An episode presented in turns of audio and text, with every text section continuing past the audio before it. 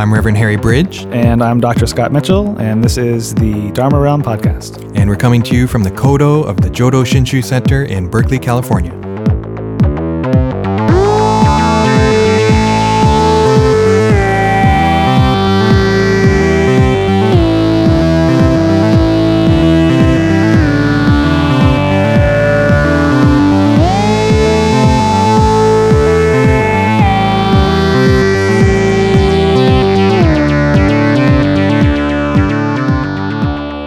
The Dharma Realm Podcast for March fifteenth, twenty thirteen, and today we're talking about the tension between renunciation and family.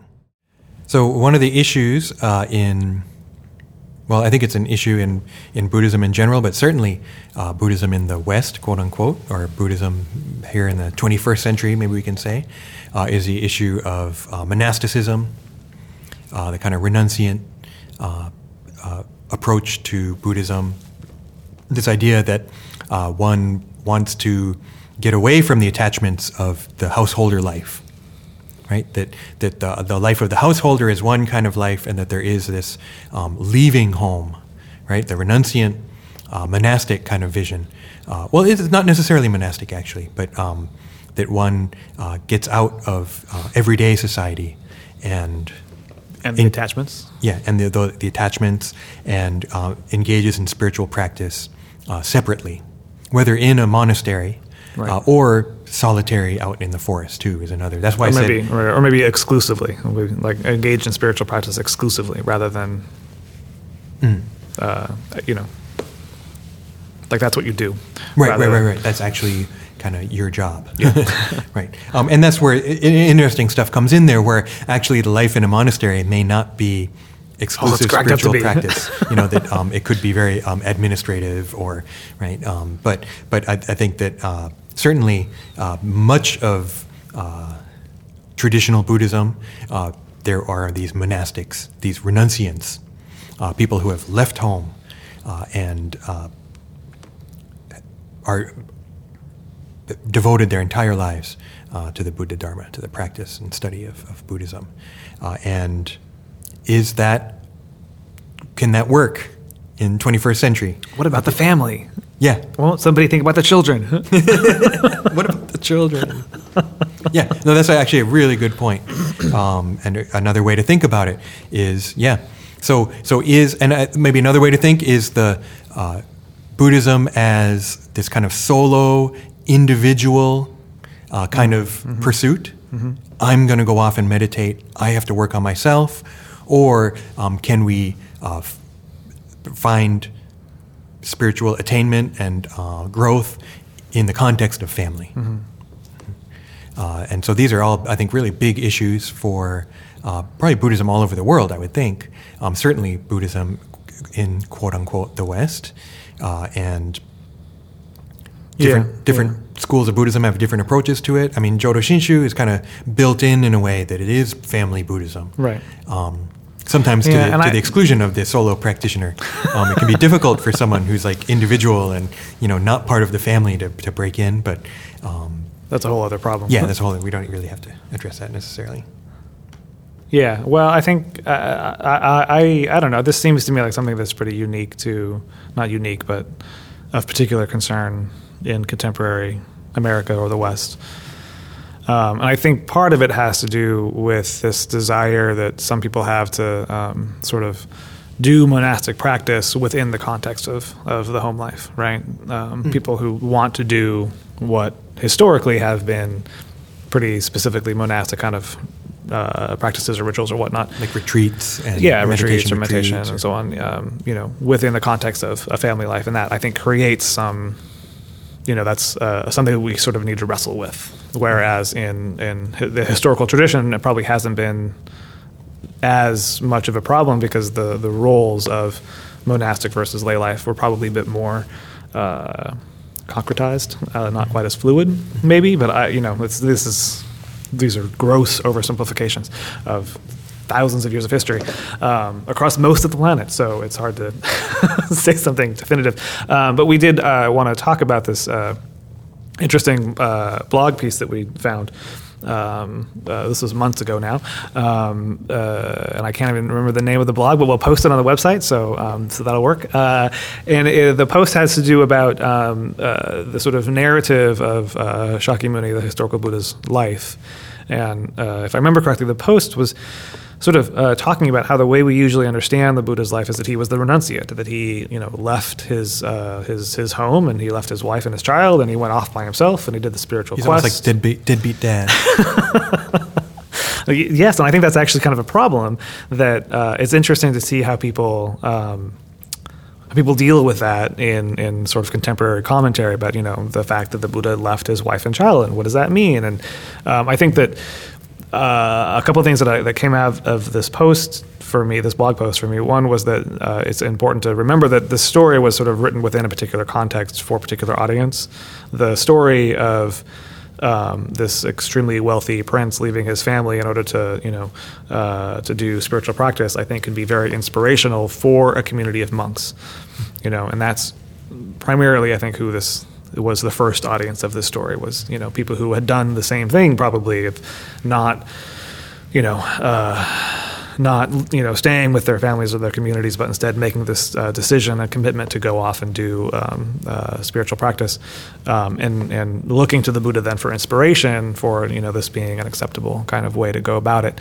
But the other part of the post that was interesting was this idea of rethinking the narrative and rethinking the myth, so to speak, of the Buddha and focusing instead on not just this the, the, the bald fact that he left his wife and child, but what that really meant and whether or not he really did actually leave his family, mm.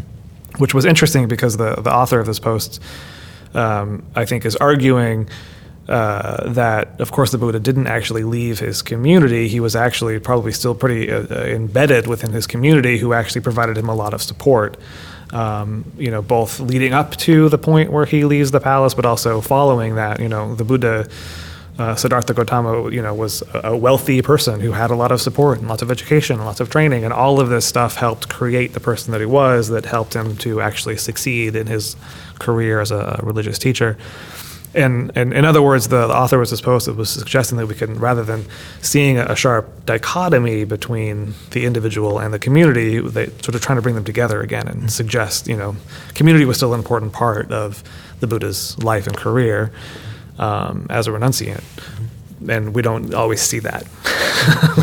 We sort of see him as the, the lone spiritual guy who goes out and does his thing, and right. sort of forget that no, no, no. He actually probably still had all the support and lots of connections, and you know, of course, later on, his his his family comes to him and becomes part of his religious community. And what does that mean? And so, sort of trying to bring family back into the um, center of this uh, this narrative about the Buddha's life. Mm-hmm. Uh, Shakyamuni is the virtuoso solo practitioner, right, is the, the, the common image. Yeah, right? yeah And there's yeah. definitely an aspect of Buddhism that says that, I think, where Shakyamuni is the role model, mm-hmm. right? He's the model for the path, um, is to leave home, uh, do these different practices, yeah. right? Attain awakening and then teach others, right? And that uh, that's held up as the, the model. But then, yeah, how much... to what extent do we follow the model? Yeah. Um, who wrote the model? Right. For um, what purpose? Yeah, yeah, yeah. yeah, yeah. yeah. I mean, the, the biographies of, of um, the Buddha are really fascinating study in themselves that we don't actually hear a lot about, I think, in kind of regular um, scholas- scholarly stuff. There's a lot, I think, but mm-hmm. not, maybe not even that much, but the development of the Buddha's biography. And we take the common story um, as somehow just being the way it is, yeah, but it's yeah. not at all. There's like... the, very great development of the um, different um, elements of the story, right. and yeah, there's different versions of it, and there's yeah. you know layers and layers of you know I, I'm sure you know historical truths, but also you know embedded in there are clearly uh, symbolic and, and mythological elements to the story.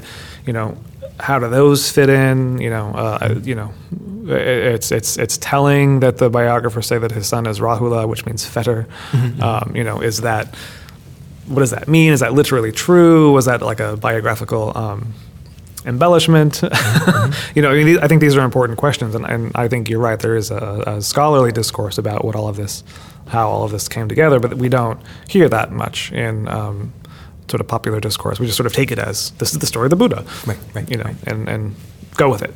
Yeah. Um, and it seems weird to me because uh, he is the solo guy. He's, you know, he's he's leaving.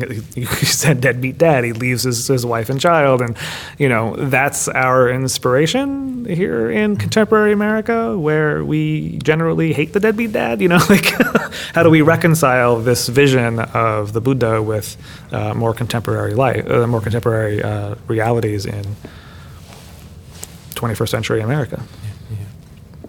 How do we innovate? Yeah. That that blog post is, I think, very innovative. Um, really, really was a really interesting read. Um, and and to remember, too, to, to um, anytime we're taking something for granted and assuming something, I think that's the Buddhist in me, the alarm bells ideally go off. Most of the time they don't, because I just take it for granted and assume that this is the way it is. But I think the the, the, the the critical side of Buddhism is kind of wants to say, well, now let's think about this again, right? The way we the way we're looking at it that seems natural is, can we just really just accept it as natural, or can we rethink it uh, and and look at it from a different perspective and find something new in it? Um, and, you know, one thing that's interesting is, too, is that even the idea of renouncing the home life and leaving one's family, is that's also kind of mythologized, mm-hmm. right, to this thing where you just throw them away. But that's maybe not really the way it is either. Mm-hmm. Um, and actually, we can find that in the story of Maudgalyayana or Mokuren, mm-hmm. um, in uh, Moggallana, in the Obon story, right, where he's concerned with his mother's fate. Right, right, right. right we right. see it in Genshin. Oh, Seven Masters. um, Genshin's whole thing. There's a thing with his mother.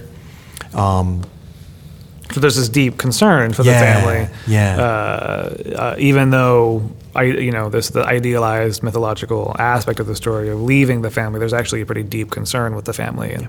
you know, even, you know, again, the, the Buddha's family do, do come to him and uh, join the community. And I think that, you know, this this blog post, like you're saying, it raises some questions, not necessarily that this is, you know, a, a new way of looking at it or a different way of looking at it or a radical departure, but just sort of think, well, maybe we can sort of see between the lines here and say, well, you know, the Buddha, you know, chose this particular path, but, you know, it wasn't like he was leaving his his wife in dire straits as a single mom out in the, out in the wilderness. Like, you know, she, he he left a palace. mm-hmm. You know, there was a large family uh, community that surrounded her, and that should raise some questions about the different kinds of families that existed in the Buddha's time and how they would be different from our families today. Mm-hmm. You know, uh, you know how you know how far did he leave them, and then they, they were still able to be within his sort of communication network, and they were able to become part of his religious community. I I mean, you know, just to think about, you know, don't take it quite so literally, and think about what was actually might going be going on behind behind the scenes, so to speak.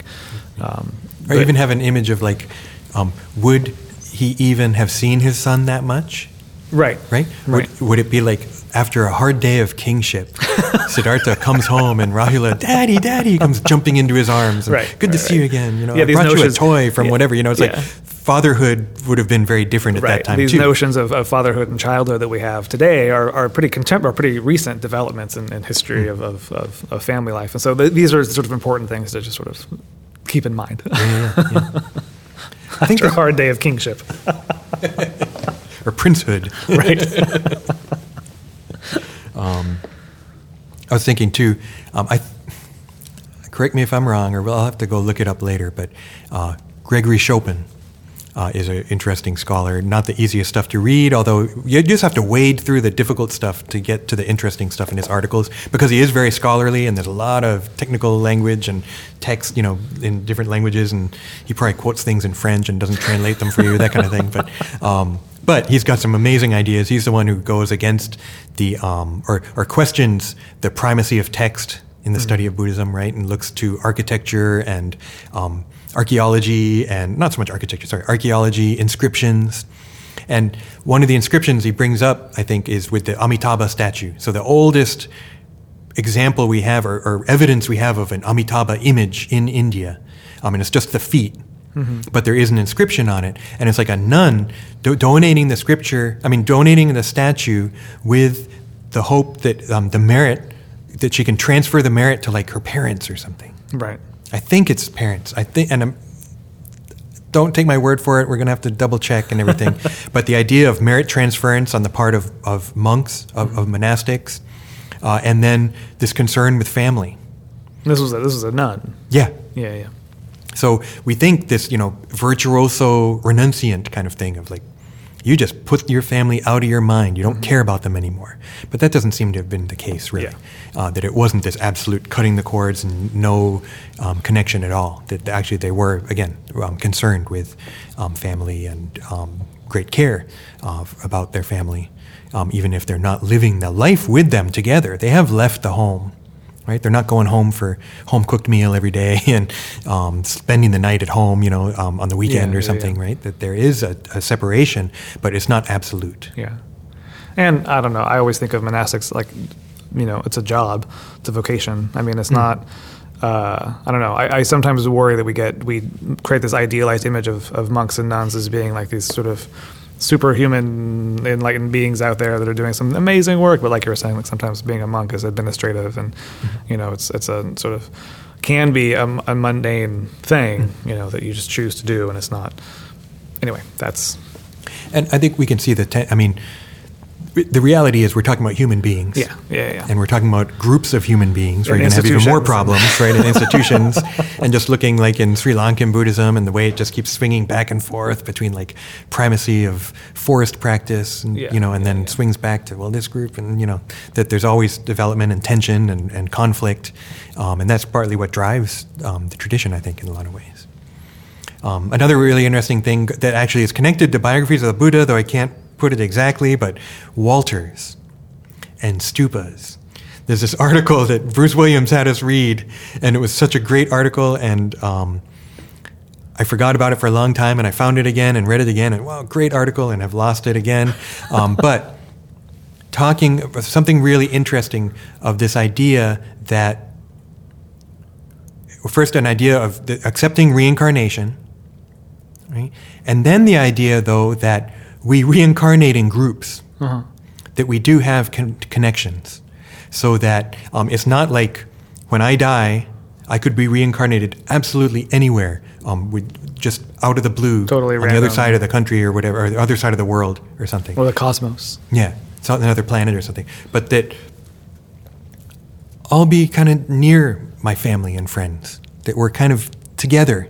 Right, we we have these connections, mm-hmm. uh, so really interesting idea, and, and it was. I think he's talking about circumambulating stupas and uh, the you know the, the pictures and narratives that are on there, but also that people you could see it as kind of um, a symbol of this journey of con- of reincarnating again and again and again, but that we're doing it together. Mm-hmm. You know that we do have these karmic connections uh, that keep us close, even if um, maybe not in the ideal senses, um, but.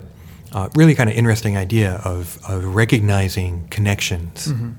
right? Recognizing uh, this, um, not just family, I think. I think it's more than, than family connections, just karmic connections. So it could be teachers too, right? It could be, um, I think it could work on, on, on right, a whole bunch right, of different right. levels. Yeah. Or your teacher comes back as your mother.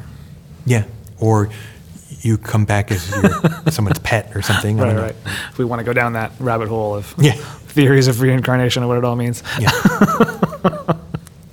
um, and this brings up uh, Shinran for me. And um, well, reincarnation is an interesting issue. Uh, and, uh, you know, there, I still hear people say, you know, the Buddha rejected reincarnation, right? That, that he, he didn't go along with that, that that's some other idea that snuck in there. I don't think so. To me, it's just so built into so many of the systems. Just whether you look at Theravada um, ideas of um, the different levels of attainment and like the stream enterer or the once returner, it's right there. You're going to be reborn one more time. You've reached, you've reached such a high level of attainment. You're only going to be reborn once more. It's like built in. Or the Arhat. That's the whole point of Arhatship. You don't have to be reborn anymore. Mm-hmm. Right? Um, the idea of the Pure Land, that, that you know, traditional idea is that, no, we, we have to be reborn again and again and again. Uh, and if if you do it, if you encounter the Dharma and uh, do it right, that maybe you can be born in the Pure Land instead of having to be reborn in samsara. Right. And that ultimately that leads to Buddhahood. Shinran reinterprets that, but um, but that is kind of the traditional idea.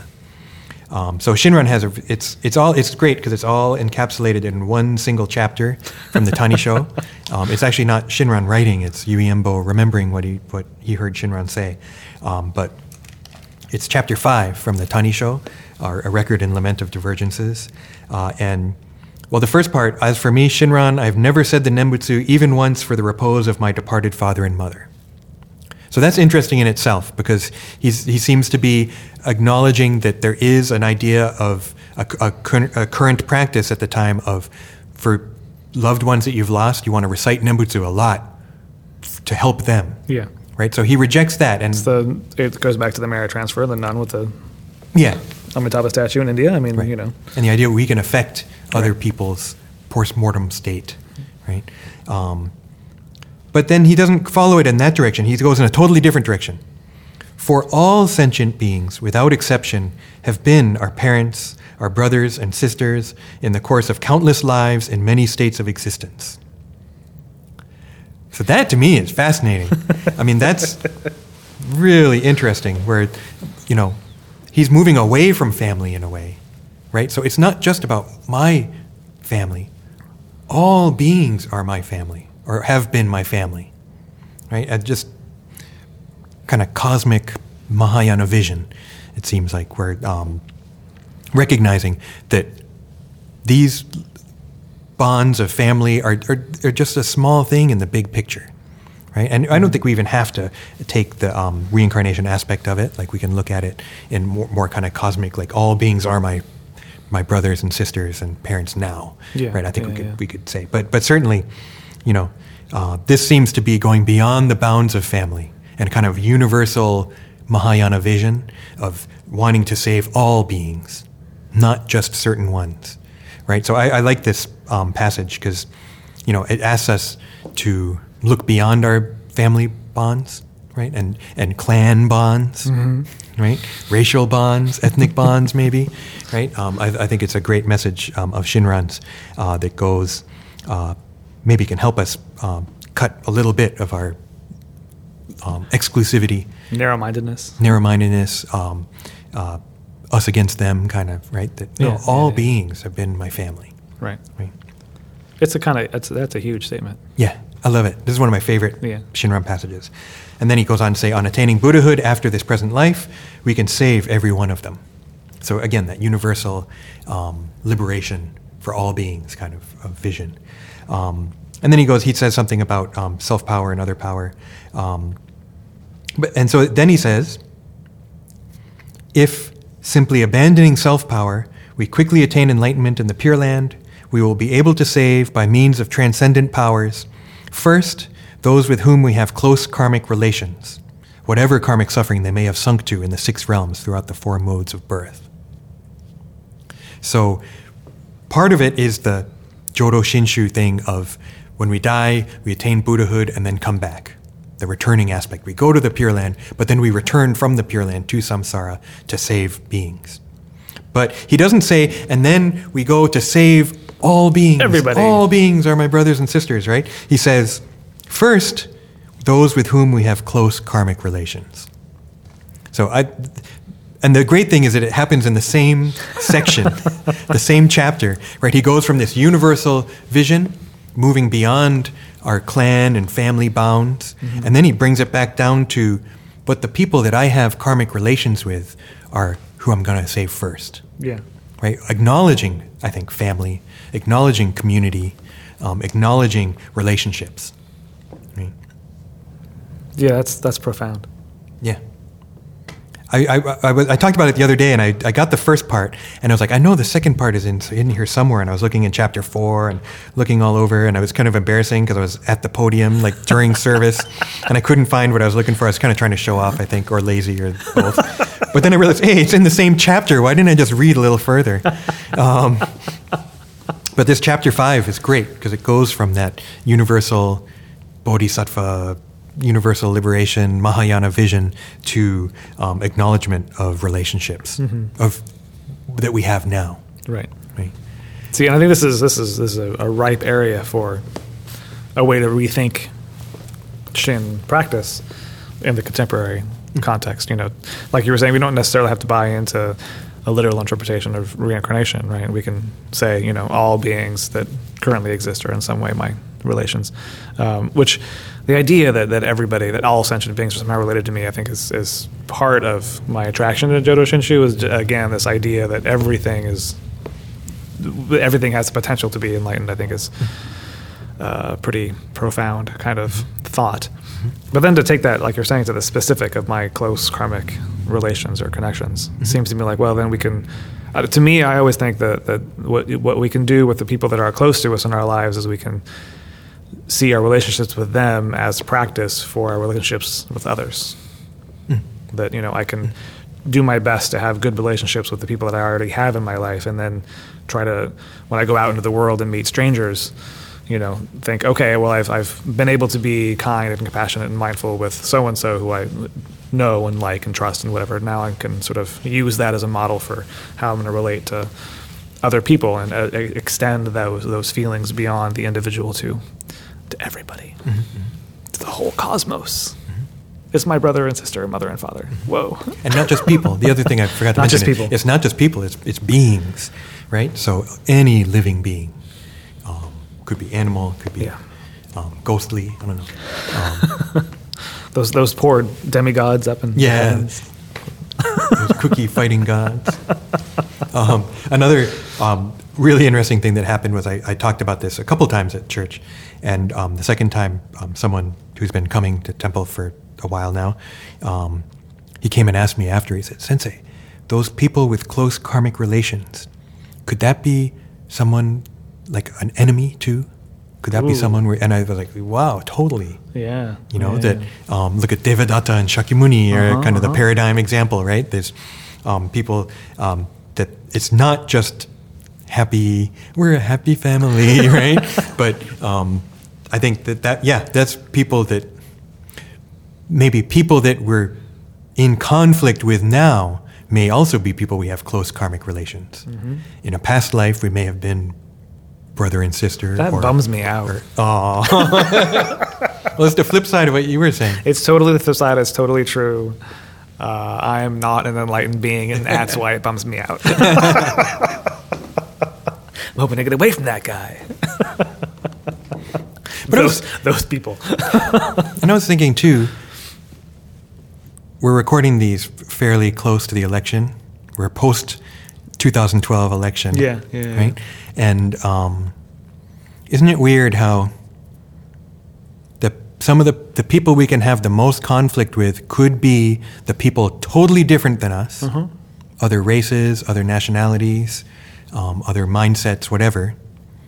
But often the people we have the absolute most conflict with are people in our own family, right? Yeah. Um, that sometimes you see in families this horrible conflict, yeah. Yeah, yeah, yeah. right? Um, And at the, the flip side, too, kind of like what you were saying, um, that uh, I think at the same time, uh, we can, some of the, the the most deepest, most powerful, positive relationships, not always positive, but, you know, relationships we can have are with our family. Mm-hmm. And we may have deep conflict there, but the love is bigger than that. Yeah. Right? But then we can also have sometimes the greatest friend is someone totally different than us. Uh, we can get, really get along with someone from a completely different culture. Um, and that's what we need more of, I think, right now. Um, but with maybe with an acceptance of conflict, yeah, yeah, con- yeah. maybe that's another thing we can get from this. Uh, whether it's on the world stage of politics or the national stage of politics or the stage of interaction between different Buddhist schools or just the person difficult to get along with at work, um, that I think Chapter five is, is um, appropriate. You know, recognizing uh, that uh, we're all in this together, uh, that we are all brothers and sisters uh, and uh, with close relations, uh, but that those close karmic bonds doesn't mean all like flowers and yeah, puppy dogs, yeah. um, but can also be conflict can mean there's something deep here we got to work out. Right, right. Yeah. So you got to work it out. Okay, I'll try to work it out before the next podcast. No, before your next incarnation. Oh, okay. So they come back as flowers, puppy dogs. Oh, yeah, dogs. Yeah, I want to come back as a puppy dog. I want to come back as a kitty cat.